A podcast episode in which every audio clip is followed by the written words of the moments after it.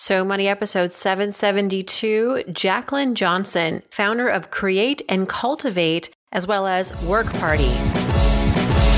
You're listening to So Money with award winning money guru Farnoosh Torabi. Each day, get a 30 minute dose of financial inspiration from the world's top business minds, authors, influencers, and from Farnoosh herself. Looking for ways to save on gas or double your double coupons? Sorry, you're in the wrong place. Seeking profound ways to live a richer, happier life. Welcome to So Money. What do Gloria Steinem, Kim Kardashian, Jessica Alba, and Chrissy Teigen all share in common? Well, you've got to meet our next guest to find out. Welcome to So Money, everyone. I'm your host, Farnoosh Torabi. Today we are in conversation with Jaclyn Johnson. She turned a job layoff into an incredible career comeback as an entrepreneur. And her business, Create and Cultivate, now hosts the premier conference for female entrepreneurs. Women love her conferences because she brings in female powerhouses, a few that I just mentioned, as her keynote speakers. And she creates an atmosphere of camaraderie that can't be beat. Today, we'll be talking about how she started her business, the days of being an intern making $18,000 a year, what it's like to meet so many incredible celebrities, and her latest project, an upcoming book and podcast called Work Party. Here's Jaclyn Johnson. Jaclyn Johnson, welcome to So Money. How are you? I'm so excited to be here. I'm good. This is a busy mm-hmm. time of your life and year for you. You've got obviously Create and Cultivate is killing it, but also you have a book launching, you have a podcast. I think you also recently got married. My goodness. I like just do everything at once and drive myself totally insane. just jam pack it all in. Yeah, why not? I mean, relative to other years, was this kind of like a busy year or like an average year? It's been a wild year. I mean, I think the past two years actually have been sort of a roller coaster, both personally and professionally, which is awesome. And I'm sure, as you know, like when you get this kind of momentum, it's like you ride it out as much as you can. Um, and, and, you know, you're kind of like hashtag blessed to have this kind of excitement. So I'm enjoying every minute of it. Yeah, you can always sleep in 2019, I suppose. Precisely. I love your story because it starts out where a lot of us start out, which is an internship or two or three and big dreams, big hopes. And so take us back to when you were making like $18 an hour, because that's also something that I share with you. I made $18 an hour at my first magazine job in New York, which is no feat, no small feat. Um, did you have these big aspirations back then? You, are you surprised to see where you are today? And two, sidebar, how did you make $18 an hour work in New York City? Or sorry, $18,000 a year, which is less than $18 an hour. It's like $9 an hour. Yes, yes. I mean, and this is also a while ago, but yeah, 100%. So I think for me, the one thing that stands out about myself and growing up and all these things, and I'm sure my parents and friends can attest to, is I love working. Like, I genuinely loved building a career, internships, trying new things. Like, I always was like, pedal to the metal, driven by careers and success and all of these different things. And so I've always sort of been that way. Now, when I was first starting out, I wanted to be a magazine editor. I was like, you know, obviously I saw all the rom coms we saw growing up, all these things, and I was like, that looks fabulous. That's what I'm going to do.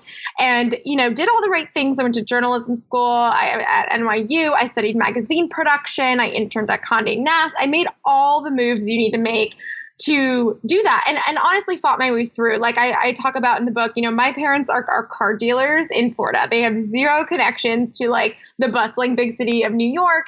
I had no ins, I had no relationships, I had no contacts, and I literally just like worked my butt off to get any sort of connection and intro and I actually interned at a PR company, a small PR company, um, under this woman, Caroline Andoja. And she, I mean, it was one of those things where it was her and I think a co founder, and it was the two of them out of her New York apartment, but big clients. And, you know, I was all of 18 and just like basically helping run that company was obviously a great boot camp in working under self-mades uh, you know entrepreneurial women and seeing their hustle and luckily one of them went on to work at Condé Nast and I sort, I sort of weaseled my way in with an internship because obviously that internship program is very difficult to get into um, and then eventually obviously coming out of it was offered this job so uh, I was so excited. I mean, you know, dreams come true, editorial assistant. Um, had allure. It was like amazing. And then when I heard the salary, it was one of those things where I kind of had to give myself a reality check. You know, I didn't obviously have a trust fund and, um, you know, coming out of college, it was really, really difficult. And I actually had to turn down that job because I just couldn't make it work. I remember telling, you know, the HR team, I was like, um, I can make this work. I'm going to work on weekends. I'm going to work at nights. And they were literally like, no, no, no, like you'll work weekends and nights at this job. But they were like, you'll get so many clothes and makeup. And I was like, I can't eat makeup. So makeup doesn't feed my 401k. Sorry. Exactly. So it was devastating, you know, obviously, because it was such an exciting opportunity. And I quickly had to pivot into um, a different type of job. And, and that's how I kind of got my start in marketing and advertising. Fast forward, you launched your um, business, which is uh, well, you just it's not part of Small Girl, but Small Girls PR, but um, no subject, yes. right? Kind of explain what that was. Like a PR agency, branding agency. Again, something that you started in your twenties. I think that's so admirable. You did it after a layoff, too, by the way.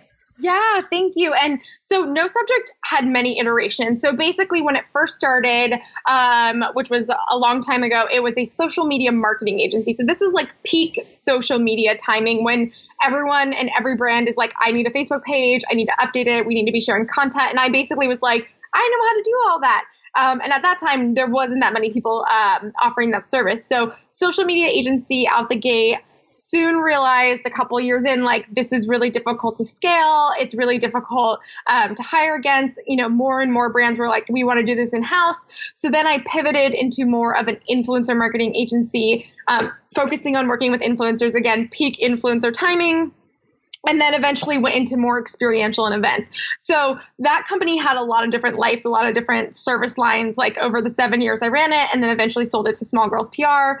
Um, but yeah, it was it was amazing, and and it was honestly happenstance. I had no business plan. I essentially was laid off, like you said. Uh, reached out to my network as you do when you're looking for work and kind of said, Does anyone know anyone who needs services that I can provide?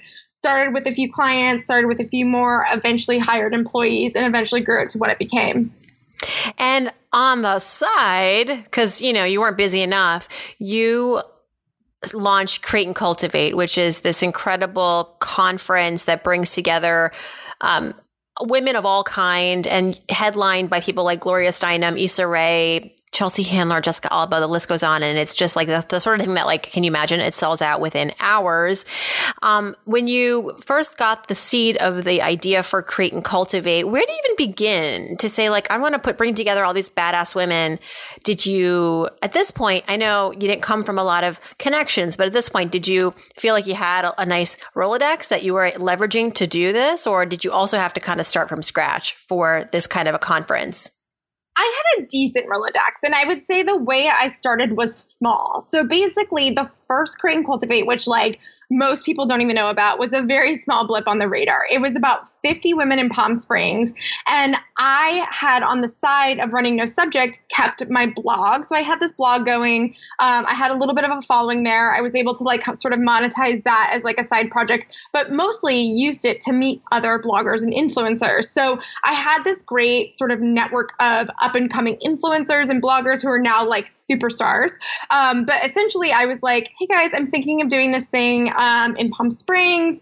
Uh, it's going to be a day of workshops and talks and and you know cocktails and dinner and all this stuff. And you know I kind of want to use you guys to uh, teach workshops and host you know conversations. And so luckily I was able to really leverage that um, and get together a really amazing group of women to kind of host these things. Um, obviously this isn't Kim Kardashian, but it was amazing women willing to lend their time and their expertise to other women. And so it was very small and very informal. And I never in a thousand years thought I would ever do it again. It was like a one and done in my mind. Um, I, but I was like, that was so great and amazing. And I got to meet all these awesome women. And basically, what happened was people just kept asking about it. Like, when's the next one? Brands were interested. It got that kind of organic momentum that you can't look away from and you can't ignore. And that's when I was like, okay, maybe we should try this again and maybe do it a little bigger. And then from there, it was like incremental growth until about three years in when it really exploded. So take us to where Create and Cultivate is today. It's not just a series of events. This is a real business and brand that you're building. And of course, the, the book and the podcast are offshoots of that. But what is your goal ultimately with Create Cultivate mission? Yeah, I mean, the mission for Create and Cultivate is to entertain, enlighten, and inspire women to create and cultivate the career of their dreams. So, whether that's as an entrepreneur and building your own business, or whether that's using your entrepreneurial spirit to build your career in the corporate world, we want to provide the tools, tips, and tricks you need to be successful. And the way that manifests itself is like through three different channels for us. So, it's community and offline experiences, it's content and digital and then it's going to soon be commerce and products um, next year, which is really exciting. Um, so we're sort of figuring out the ways where we can kind of provide value to our audience through different channels. And then obviously we have the podcast and the book as well. Anything you guys are doing on the money circuit?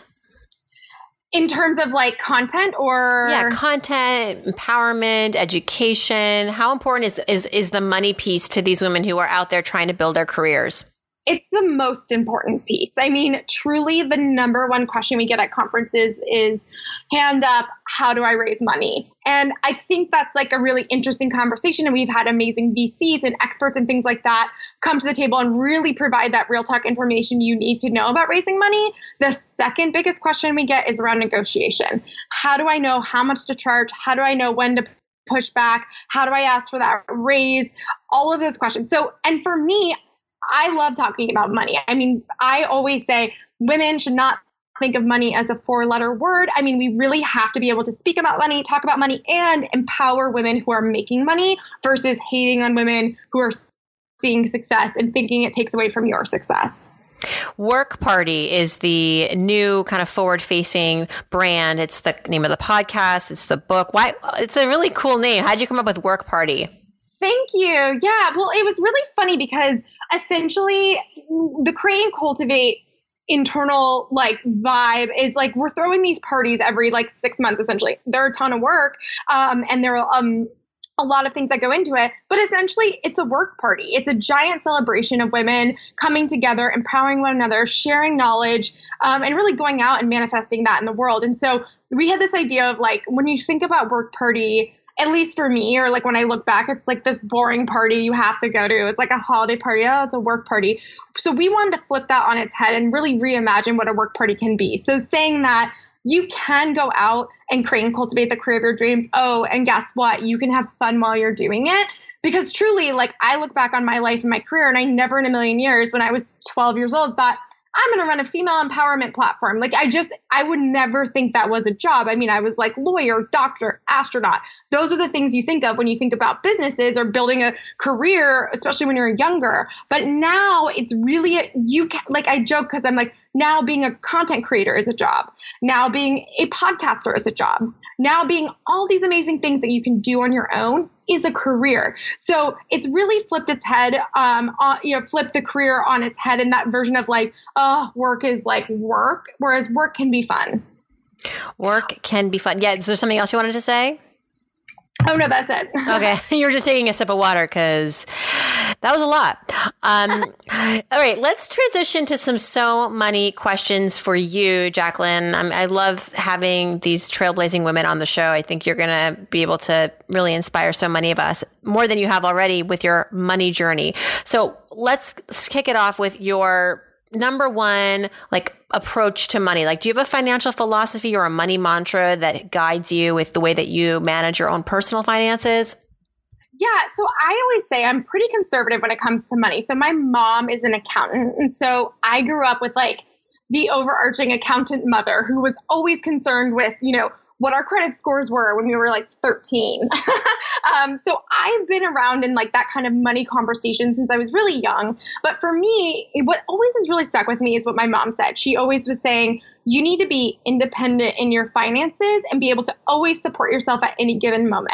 So I always took that very seriously. And so for me, saving was a big part of my story. But also, I would say, I'm very big on money in, money out. So the reality of things, and it's like very basic, is I always want to be making more money than I'm spending, which feels like duh but it's something that people don't really think about. You know, they, they don't budget, they don't think about things in terms of like the money in, money out the door. But I think about that very specifically when it comes to my business and my personal life. And I want to be hitting certain thresholds along the way to make sure I'm saving for what can be down the line, like a future that I'm not just like scrambling to make things happen. What did you do when you actually started to make more than $18,000 a year? Because it was a big jump, right? You were kind of, and you left that job, but it was, um, I, I read that you made six figures in your early 20s and then that you sold a company and made even more than that, like triple, quadruple that. So at some point, your tax bracket changed. And how did that immediately kind of alter your financial life, if at all? Because I remember, I'll, I'll, be the first to share that when I first started making six figures in my 20s, I was like 27, 26. After making after basically doubling my salary, like I got so excited. I started to obviously think about where I would put that money to save, but I got so excited as far as like what kind of clothes I could buy now, clothes that wouldn't deteriorate. I didn't have to go to H&M all the time. I could actually like buy like a real suit or a real pair of black heels. And that just made me feel like I'd made it, even though I should really feel more like I've made it when I see money in my brokerage account. That's, right. But you know what I mean? You're 26. That stuff excites you. Oh, totally. And like uh, legitimately, so I started when I was in my corporate career, like the corporate phase of my life, um, I started making a lot of money really quickly. So I doubled in salary pretty much over like three times over two years, only because I moved positions, which we all know about. And so I moved into different companies. I also had a very specific skill set. So I was an expert at, you know, quote unquote social media. And this is in 2008 when no one else knew about this. I was sort of first to market in that realm of employee. And so brands saw that, they capitalized on it, they saw the campaigns I was doing, and I moved up very quickly. My parents legitimately thought I was a drug dealer. They were like, "We don't understand why you're getting paid this much money. Like, what is what is this company?" And I was like, "I swear it's legit." Like, they were just so confused. But the reality was, it was really exciting, and I remember my biggest like money move I made was, and and to this day, it's the thing I spend the most money on was like real estate. So I remember I moved into a really nice apartment in New York. I mean, you know, it was a studio, but still, it was a doorman building, which is like upgrade life in New York. But it was a big deal for me because I had been living in a one bedroom, mice infested place for my whole life in Union Square that was mm. pretty nasty. And I just was like, you know, hustling my face off in New York. And it was one of those things where I remember just signing that lease and, and obviously being horrified at how expensive it was. But it was like I felt so empowered that I could do something nice for myself. Like, and to this day, like that's the exact same thing I did when I sold my company. Um, I bought a house. So it's funny because like that's how I really think about spending. I'm not like a big spender on clothes. I'm not a big spender on those type of things. I mean, I probably should be more. It's but for me, what excites me is like how do I use this capital to reinvest and make more money in the long run? Your parents must have done something right. Right? I mean, maybe it's in your DNA, but I wonder if also you had some good learnings growing up. Our sponsor, Chase Slate, has done a survey looking at the kind of like discussions families have around money with their children. And they did find that over half of parents have had a conversation about money with their kids recently. So what may have been a real important life lesson for you learned early on, thanks to either the, the examples that your parents led with or the actual, you know, lessons when they sat you down and told you about something money related? Yeah, I mean, I really have to credit my mom. Um, but one of the things she did early on in what, teaching my sister and I about money was she opened a credit card for us, I believe, when we were 14. So we opened a credit card, and every month she would make us get gas once a month with a credit card for her. We'd use our own credit card, we put it in, and then we'd like pay off that, I don't know, 30 bucks it was every single month. And she was showing us and building our credit along the way why that was so important. And to this day, I have incredible credit because I've taken those things and applied them to my life life throughout it. But I started really early. Um, and it was one of those things where I had three jobs in high school. I was doing, I always was working and saving money. And my mom would always show me, hey, this is how much you made, this is your play money, and this is what you can spend, but here's what's going in your savings. And so I've always been taught from such a young age to save, save, save, save, save. It's so important. And I think that comes from the fact that one, my parents are entrepreneurs, they own a business together. So I've seen that like hustle lifestyle and known it for so long. Um, and two is that my mom was always very conservative with money. Like I always joke because I remember the first time um, I bought something from a mini fridge and like the guilt of my mom, like coming over. We would stay at hotels growing up. She was just like don't touch the mini fridge. And it was so funny because i was like i can afford this four dollar water or whatever. Um, but it was things like that where we were always very careful about money. She always wanted us to be able to especially my sister and i be able to always no matter what the situation be able to walk away from a bad situation and be able to support ourselves financially and these days, you literally cannot touch a mini fridge because it is uh, activated by motion. So yeah. I got charged once for like $8 for a, a Diet Coke that I did yeah. not even touch because like I walked past the mini fridge and it rattled. Um, but I think I think we can all relate to that mini fridge story. And to this day, I don't care how rich you get. No one's like if you're paying eighteen dollars for cashews, you've you have not made it. You've lost your mind. Yeah. That's a problem. Um, tell us about. So we kind of did get a glimpse into your so money moment. Uh, perhaps that was when you got to get the apartment that didn't have the the rats in it. Um, yeah. But even even with like, well, so when you first started to feel like Create and Cultivate was capturing a lot of momentum, what was the first sign of that? Um, and what do you think it is about your events in particular that women can't get enough of? Because there, listen, there are a lot of different kinds of conferences and events for women by women that go on all the time, all year.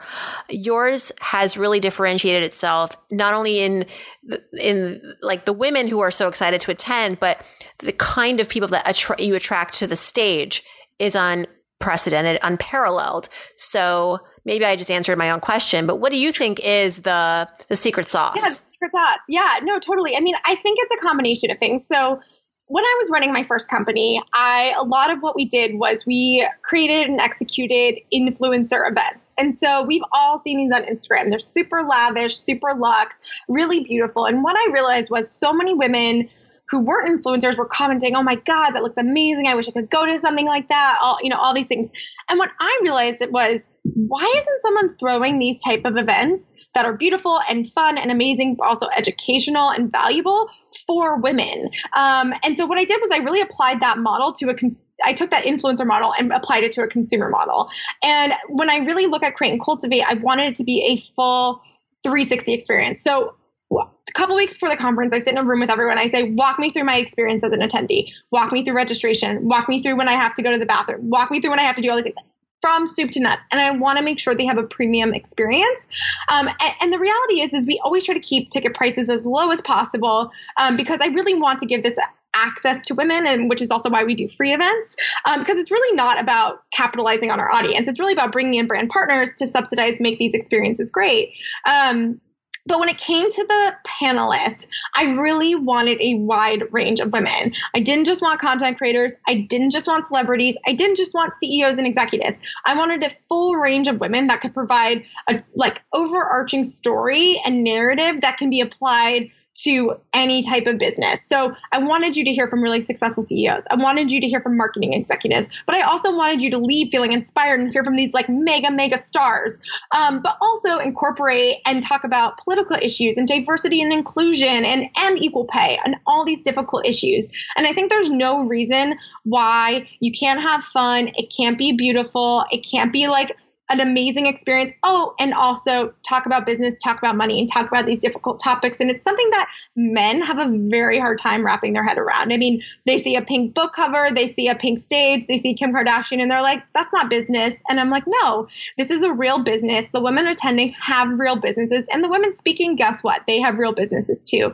And it's something that I've really pushed to the forefront, and women obviously get it. But it's funny because it still has that like stigma attached to it. But we've really pushed through, created a name for ourselves. And I think, you know, we're just focused on our girl, our woman, our attendee, um, and making her life better. All right. Okay. Tell me a failure, a money failure that you've had that was extremely important to go through because it's now really prevented you from more mistakes of the kind.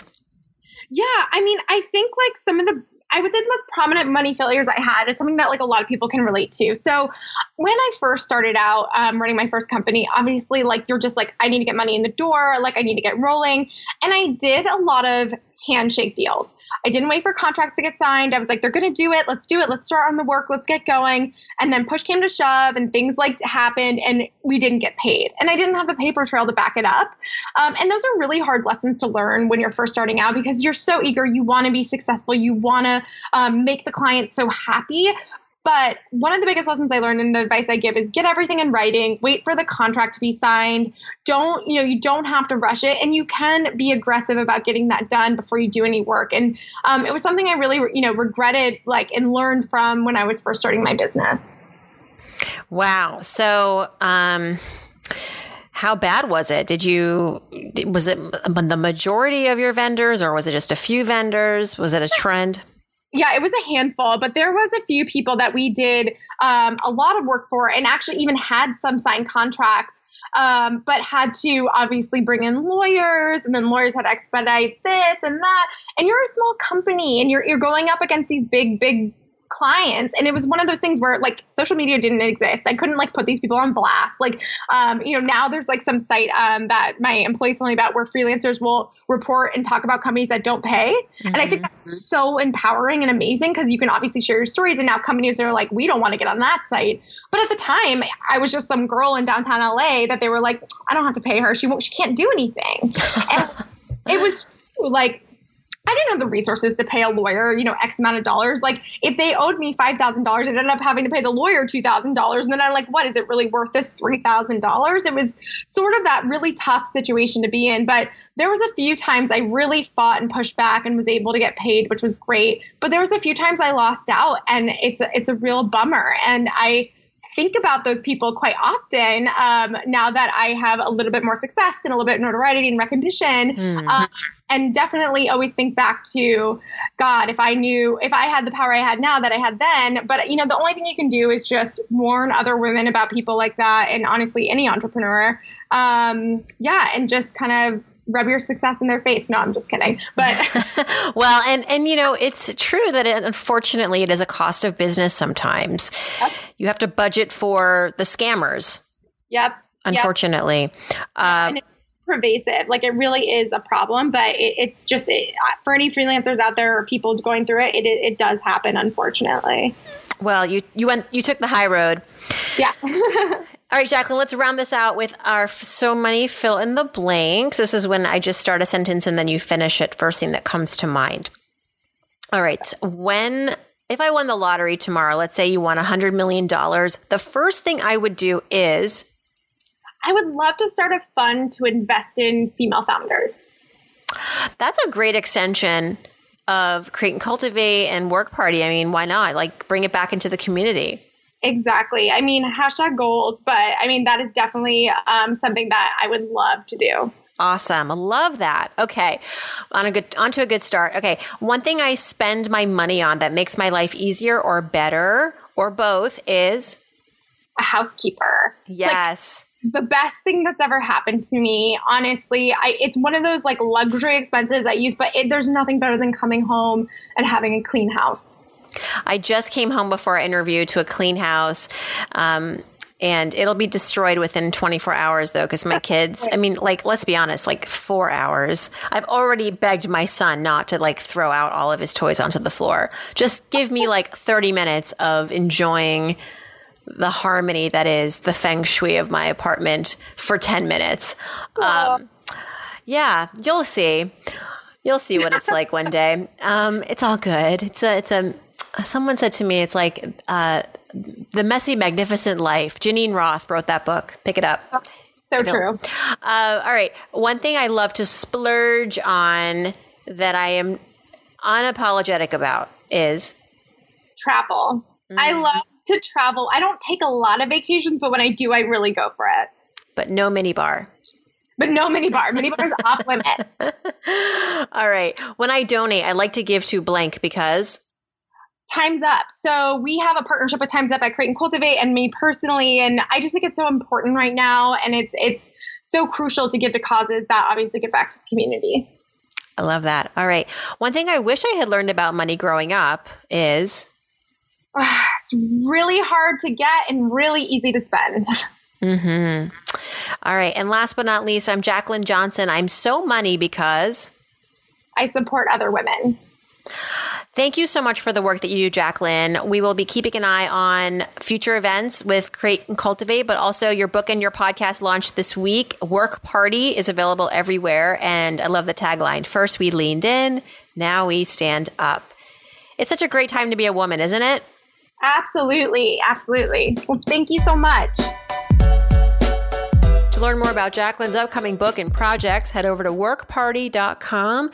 You can also follow Jaclyn on Twitter at Jaclyn R. Johnson, also on Instagram with the same handle. If you missed any of this, don't you worry. You can just hop over to SoMoneyPodcast.com and listen to the audio as well as read the transcript. And while you're there, if you've got a question for me, click on Ask Farnoosh and you can leave me a question there as always. And I'm hanging out on Instagram, folks. I don't know what you're doing, but spending a lot of time there answering your questions, posting behind the scenes, in front of the scenes. It's a ball. I would love for you to connect with me there. I try to answer things within, you know, 24 to 36 hours. If you've got a really important question that just can't wait, that's probably the best place to reach me at Farnoosh Torabi. Thanks for tuning in, everyone, and I hope your day is so money.